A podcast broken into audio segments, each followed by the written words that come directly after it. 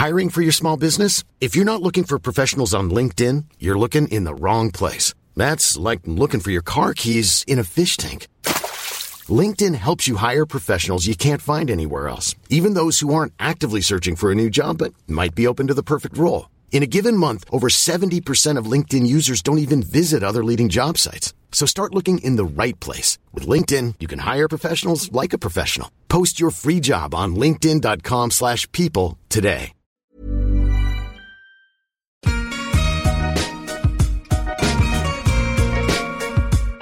Bonjour, je suis Laura Pouliken et vous souhaite la bienvenue sur l'Aléa, le podcast qui parle du risque. J'ai créé ce podcast pour montrer que dans cette société qui voudrait que l'on privilégie la sécurité, la prise de risque est pourtant bénéfique à bien des niveaux. Pour le prouver, j'invite des hommes et des femmes qui ont pris des risques dans des circonstances variées, mais souvent hors du commun. Pensez d'ailleurs à vous abonner sur toutes les plateformes d'écoute. Et si le podcast vous plaît, le meilleur moyen de me le dire et ce qui m'aide le plus à faire connaître le podcast, c'est simplement de mettre un commentaire et 5 étoiles sur iTunes ou encore ICO. Petite news. Pour les passionnés de podcast, je suis heureuse de vous annoncer que j'ai créé la formation dont j'aurais rêvé avant de me lancer. Dans cette formation, dont vous trouverez le lien dans les notes de l'épisode, je vous donne toutes les clés pour créer le podcast de vos rêves et construire votre image de marque. N'hésitez pas non plus à vous abonner à ma newsletter, dans laquelle vous retrouverez des informations exclusives autour du podcast et du développement personnel.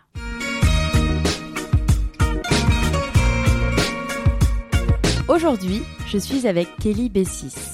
Pour la petite histoire, cette interview a été enregistrée en décembre dernier, à Paris, et a été ma toute première. Il faut en prendre, il faut tomber pour te relever. Réellement.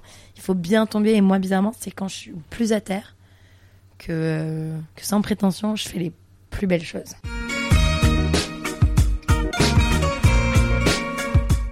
Kelly Bessis, tu es originaire de Montréal, entrepreneur et grande fan de boxe. Suite à une rupture compliquée juste avant ton mariage, tu décides de tout plaquer pour partir en Thaïlande faire quatre mois de boxe. Là-bas, c'est une évidence. Aujourd'hui, tu as fondé Dada la Coloc, un appartement en plein cœur de Paris dans lequel tu organises des événements autour du sport, de l'entrepreneuriat ou encore des femmes.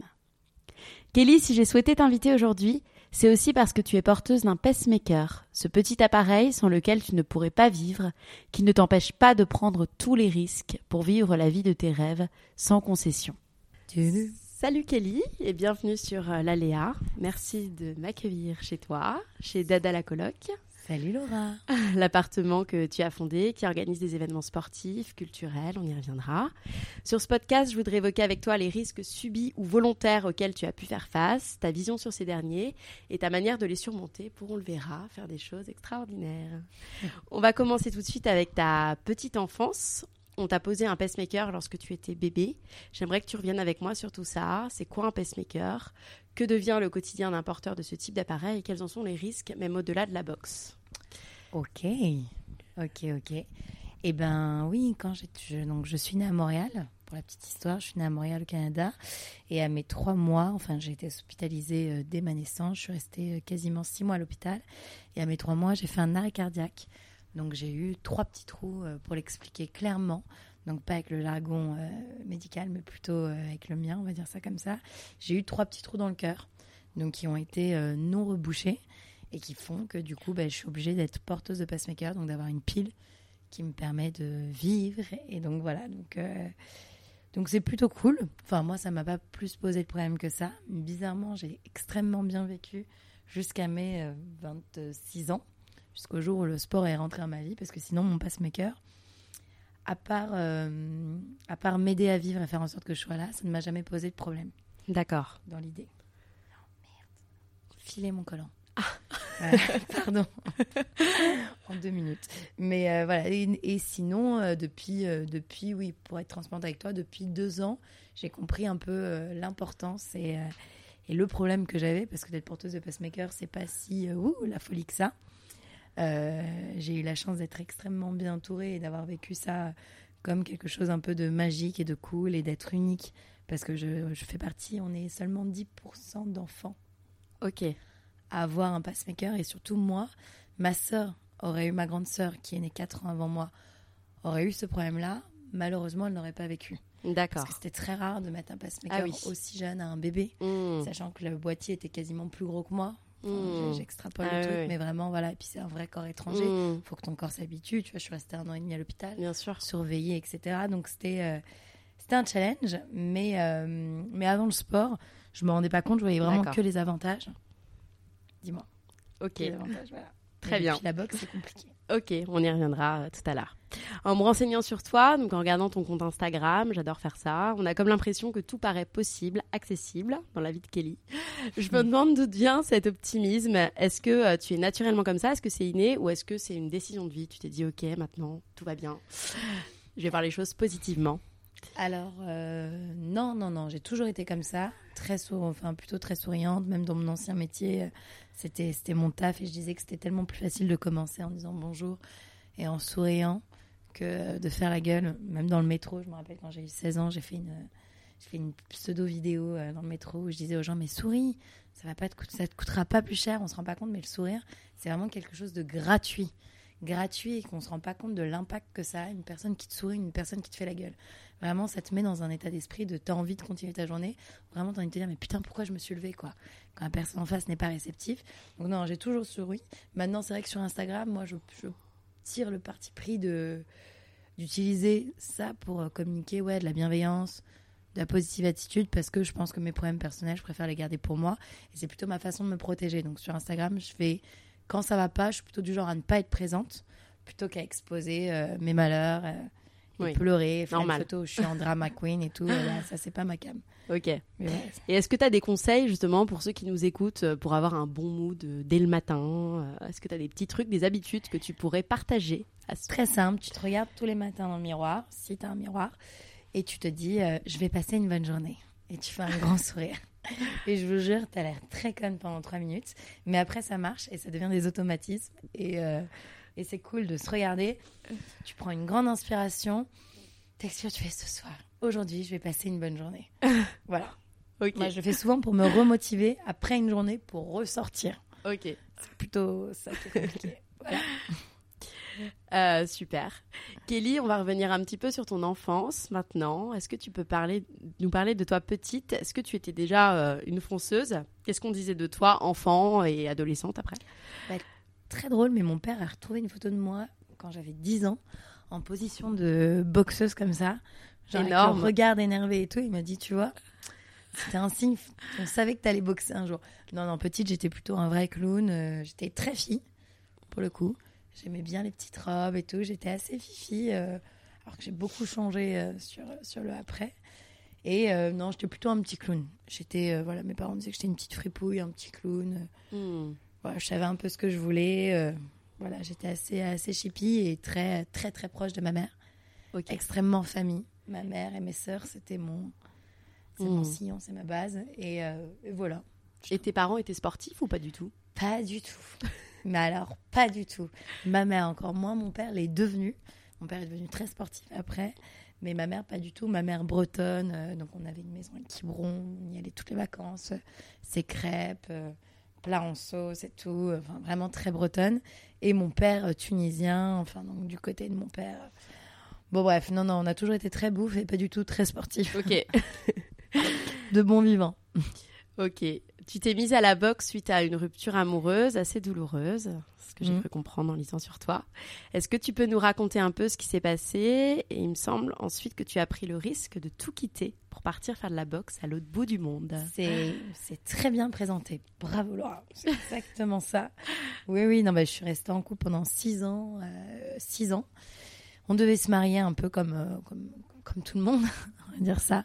Les fois, projets voilà. au bout de six ans. Au bout de six ans, t'as l'appart, t'as le resto. Ouais, ben, nous, il fallait, fallait se marier.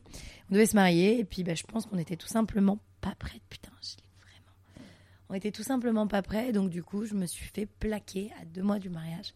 Donc, ça a été, euh, maintenant, j'en parle avec euh, limite le sourire. Mais c'est vrai que sur le coup, ça a été très violent parce que je m'y attendais pas du tout. C'était un mec avec qui euh, j'ai grandi, que j'ai aimé. euh, c'était mon premier amour. Donc, c'était pour moi. Puis surtout, on n'avait pas eu de on n'avait pas du tout signé l'alarme, tu vois. Enfin, Mm. c'était- je le voyais pas. Je le voyais pas du tout venir. Et, euh, Et voilà. Et c'est vrai que face à ça, j'ai vraiment eu envie, j'ai vraiment eu un électrochoc de. Mais en fait, qu'est-ce qui se passe? Si si Nat me quitte, c'est qu'il doit se passer des trucs. Enfin, Ouais. je suis peut-être pas heureux, je suis peut-être pas bien. Il y a peut-être des trucs qui vont pas. euh, Stop, tu vois, arrête de. Arrête. Et tu vois, tu me demandais si avant je souriais. Bah ouais, c'est vrai, j'étais vraiment ce, ce genre de nana qui souriait tout le temps, qui bossait bien, qui bossait très bien, qui souriait à sa famille, qui s'arrangeait pour être présente aux événements Mm. familiaux, même si j'étais fatiguée, que j'en pouvais plus, qui bossait comme une malade pour son boss. Tu vois, j'étais vraiment tout le temps dans le, dans le contrôle et un peu dans, L'image. euh, un peu dans l'image pour le Mm. boulot, tu vois, vraiment un peu dans l'image pour le boulot.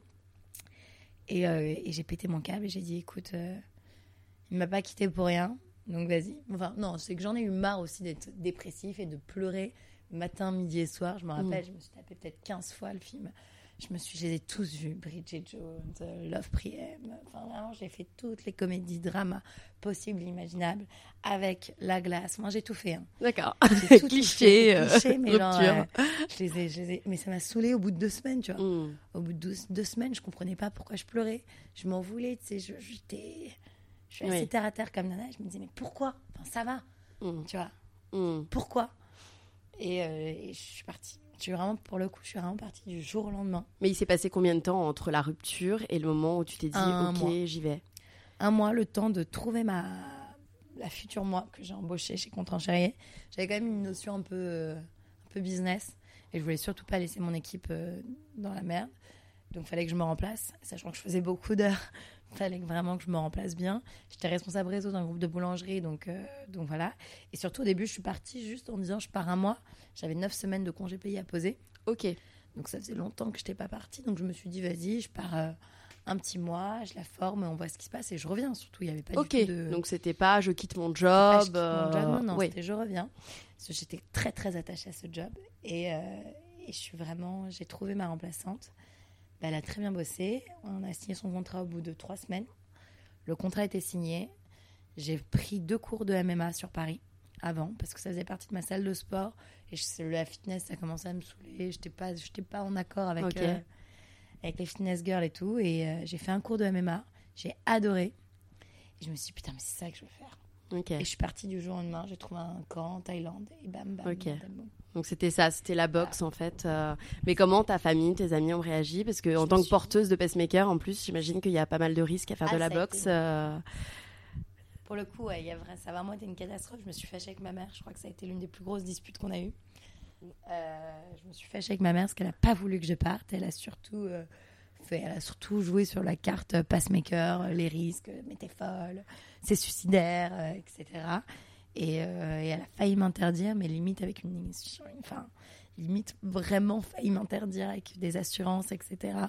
Parce que c'était trop dangereux. Oui. C'était vraiment un vrai risque de partir. Parce que moi, un coup de poing là, bon là tu verras pas, mais un coup de poing sur le buste, sur autour de la poitrine.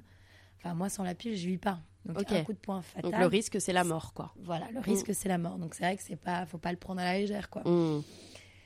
Et au final, je suis partie et, euh, et comme quoi, et tu vois maintenant ça va faire trois ans et je vais très bien. Ok. Comme quoi, faut prendre des risques dans la vie. Ouais, ouais, ouais. Ok. Et est-ce que tu as des, des astuces euh, pratiques pour ceux justement qui veulent partir euh, seuls, parce que tu es partie seule quand même, mais qui n'osent pas parce qu'ils se disent, ok, il faut partager, euh, j'ai besoin de partager. Enfin, Moi, le plus beau conseil que je, enfin, le seul conseil que je pourrais me permettre de donner, c'est de voyager seul et de le faire une fois dans sa vie. Moi, depuis que je suis rentrée, j'arrive pas à le refaire.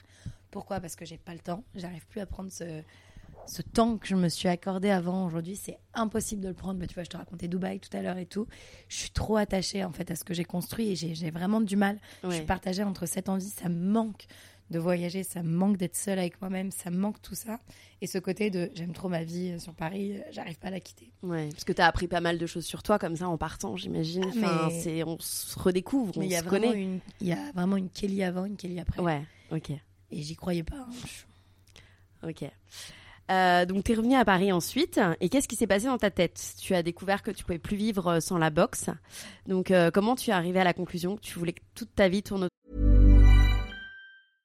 I'm Sandra, and I'm just the professional your small business was looking for. But you didn't hire me because you didn't use LinkedIn jobs. LinkedIn has professionals you can't find anywhere else, including those who aren't actively looking for a new job but might be open to the perfect role, like me.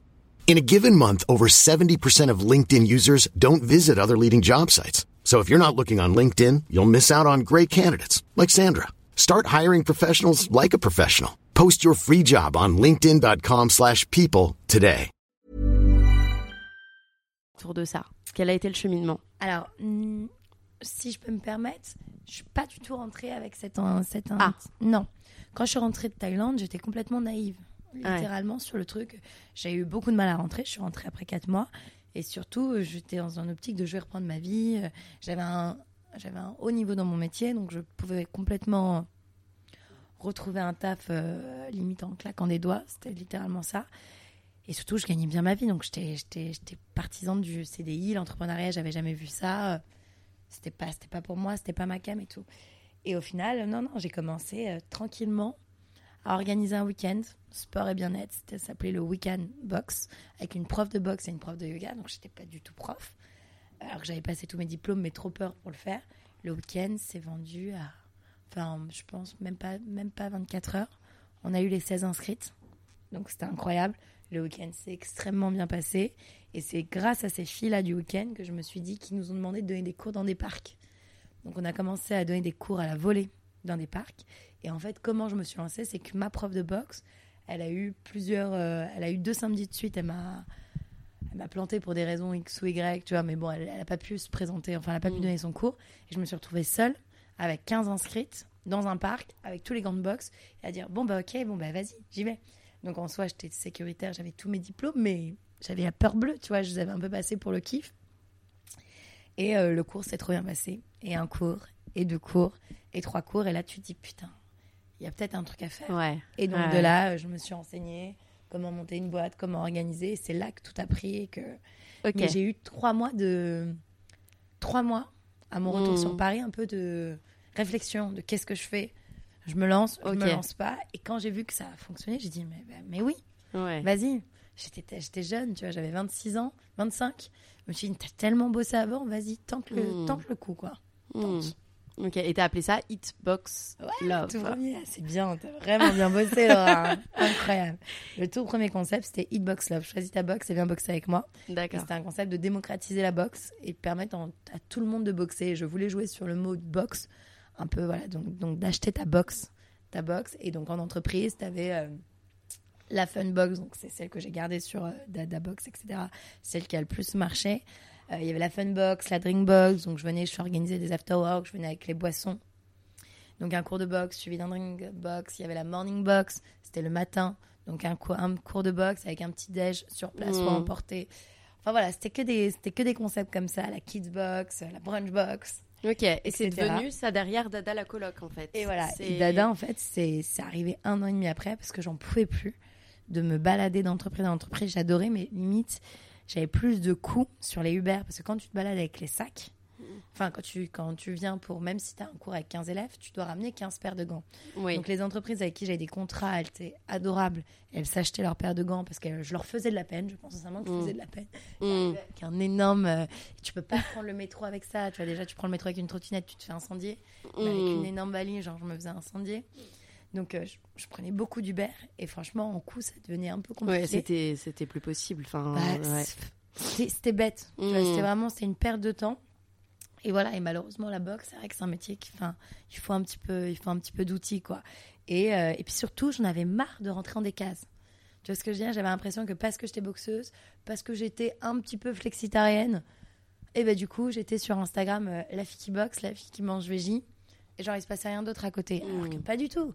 C'est pas du tout mon, pas du tout mon cadre de vie, c'est pas du tout ma façon de vivre. Moi, moi, je bois du vin, je mange, je peux, je peux aussi bien faire du yoga que de la boxe. Enfin, tu vois, je suis Mm. vraiment, j'adore cette façon de pouvoir faire plein de choses à la fois Ouais. et d'essayer d'être le, le meilleur possible sans être excellente dans chaque domaine, tu vois. Mais voilà, d'avoir, j'ai ma passion qui est la boxe. Je pense que c'est mon, mon domaine aujourd'hui. Mais voilà, j'aime toucher à tout, etc. Et Dada est arrivé tout seul parce que j'ai eu cette envie un peu de liberté. D'accord. Donc, d'où le dadaïsme, l'art, le côté artistique, d'avoir un appartement un peu pas Pinterest, tu vois, où tu peux toucher, t'as pas peur de t'asseoir sur un truc, tu vois, ouais. tu peux. euh, Ouais, c'est pas grave si ton mur, bah, il est pas si blanc que ça, tu vois ce que je veux dire D'avoir un lieu euh, ok, si tu veux, à la limite Instagram, mais plutôt dans le kiff, Oui. dans un appart un peu bordel. Tu vois ce que je veux dire ouais, très bien. J'étais à quand j'ai monté Dada, ils venaient d'ouvrir tous les beaux appartes. Hmm. Donc il y a eu une tonne d'appartes qui m'ont donné envie hein, et je, je, je remercie ces appartements. Je parle de chez Simone principalement, Oui. qui est un appart sublimissime. J'ai eu la chance d'être invitée en tant qu'ambassadrice sur le truc et cet appart, bah, pour moi personnellement, c'était trop beau. Hmm. C'était trop instagrammable, c'était trop stylé, c'était trop, tu te sentais pas. Ouais, Tu veux dire, j'étais invitée, j'arrivais pas à boxer, je me sentais pas bien. D'accord. il y avait trop de miroirs, il y avait trop, trop, trop de tout. Vois, les filles, elles avaient du mal à... C'était Mm. trop. Oui. C'était pas ma cam. Et je me suis dit, il faut cet appart-là pour des meufs un peu schlag. Oui. je, je, je- enfin, je vous adore, les filles. hein. Celles qui viennent dans mon appart, c'est pas du tout des meufs schlag. C'est pas du tout ce que je veux dire. Mais tu vois, un truc Oui. un peu beaucoup plus soft. Oui. Beaucoup plus à la cool. Ouais. Tu vois, un Ouais. peu moins presse, un peu moins influenceuse. Et plus bah, des vraies nanas. Ouais. Des nanas qui bossent tous les jours, qui se tapent une journée, genre euh, 8h30, 18h30, Mm. qui quand elles viennent en cours, elles ont pas envie d'être pimpées comme jamais, elles ont juste envie de venir boxer. D'être Tu elle. vois ce que je veux de- dire? ouais. Exactement. Hmm. Elles ont envie de venir s'éclater. Donc le concept de Dada, c'était pas de miroir, D'accord. nulle part. Un appartement 100% éco-responsable, fait qu'avec des artistes. Donc on a été vraiment chiné des artistes, euh, surtout une Astrid.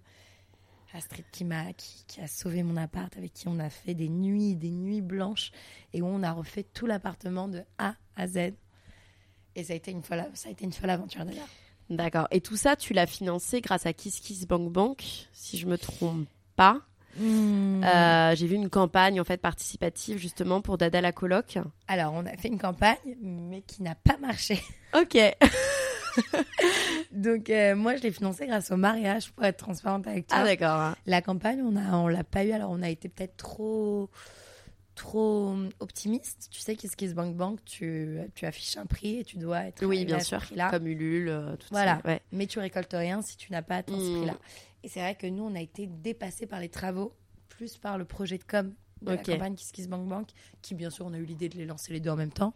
C'était complètement logique. Donc les erreurs d'entreprendre, d'entreprendre quand tu Et commences. justement, est-ce que tu as des conseils en fait à donner à ceux qui nous écoutent qui voudraient justement euh, créer une boîte euh, sans prendre trop de risques et avec- Alors, de vraiment tout séparer et de se donner le temps.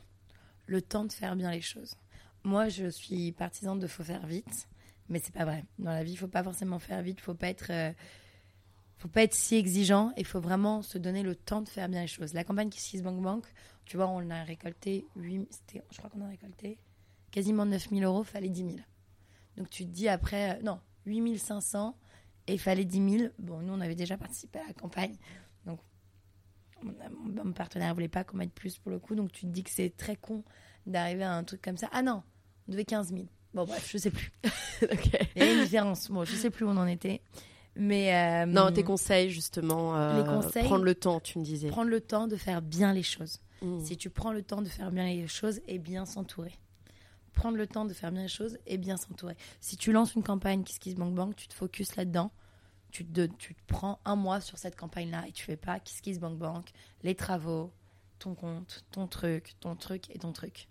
C'est euh, voilà, je pense qu'il faut vraiment segmenter les choses, prendre du temps et, euh, et bien s'accompagner des personnes qui sont qualifiées dans les domaines Mm. qualifié. Mm. Uti- C'est horrible, mais utiliser tes contacts à bon escient. Oui, Voilà, ok. Et justement, si, euh, si tu avais, toi, dû recevoir un conseil en fait avant de te lancer, c'était c'était ça en fait. C'était Ouais, bah, quelque chose à qu'on refaire, euh, euh, qu'on mm. d'être euh, d'être plus consciencieuse Mm. dans ma façon de. bah, tu vois, bizarrement, manager les gens, c'est très. Pour moi, c'est facile. Tu vois, de guider les gens, de d'obtenir des objectifs en équipe, mais de me manager toute seule, Mm. c'est extrêmement dur parce que je Mm. me fais des, des to qui sont euh, infinissables. Mm. et je m'en veux de pas y arriver donc je me mets encore la barre toujours plus haute tu vois genre toujours toujours toujours je veux toujours plus toujours plus haut toujours plus vite et non non je pense qu'il faut qu'il faut qu'on accepte euh, qu'il faut qu'on accepte d'aller doucement qu'il faut qu'on accepte d'être en équipe moi je ne sais pas enfin avec mes projets perso j'ai beaucoup de mal à déléguer c'est une Mhm. catastrophe Mhm. c'est depuis que je suis dans l'entrepreneuriat j'ai l'impression que je travaille mieux toute seule et ça me, ça me saoule d'expliquer aux gens ce que je veux parce que c'est mon bébé Ouais. donc, tu vois, donc de donner, d'apporter ton, ton dada, c'est dur. Tu vois ce que je veux dire? Mhm. Moi, c'est moi, c'est vraiment moi. Donc c'est très compliqué de lâcher. Mais non, non, se laisser entourer. Se laisser entourer des bonnes personnes et prendre le temps. D'accord. Voilà. Très bien. Euh, peut-être un peu perso, mais est-ce que tu as eu peur de l'échec avec ce deuxième projet, puisque Hitbox Love, ça avait quand même relativement bien marché? Euh, ah bah oui, complètement. Bah, surtout quand tu as investi de l'argent. Moi, j'ai quand même investi quasiment. Bah, heureusement que j'ai eu un mariage annulé. Mais j'ai investi un petit, un petit, un petit peu d'argent euh, dans ce projet-là. Oui, oui, oui. Bah, tu as vraiment peur que ça fonctionne pas. Tu te dis, est-ce que ça va marcher Puis surtout, moi, j'ai n'ai pas été avertie de toutes les contraintes qu'il y a quand tu montes ta boîte. Et surtout quand tu montes un appart aujourd'hui, il y a des vraies, des vraies contraintes de... administratives on va dire comme ça, qui sont très compliqués en France. Donc c'est tout ce qui est signature de beaux commerciaux. Enfin voilà, c'est c'est très difficile. On se rend pas compte. Hein. On croit qu'aujourd'hui, euh, moi je suis partisane de dire que de monter une boîte c'est pas Instagram. C'est pas un joli filtre Insta, c'est pas un feed Instagram. Tu peux voir le compte de Dada sur Insta, tu dis waouh, c'est cool. Bah ouais, ou mon compte perso, tu dis putain, elle, galère enfin tous les jours, elle est au taquet, elle va de partout, que ce soit sur les que ce soit sur le truc et tout.